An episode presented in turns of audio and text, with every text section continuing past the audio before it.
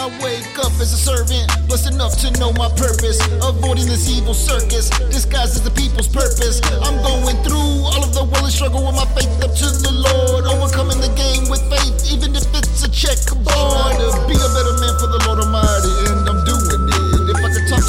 myself, I would tell him, homie, you're not losing, kid. I'm grinding every day to give my family a better life than I had. Worried about breaking generational curses more than vacations to Trinidad. I've changed my mind from the evil, didn't need no preacher or steepo. I used to rob with evil people, used to flip and work to a kilo.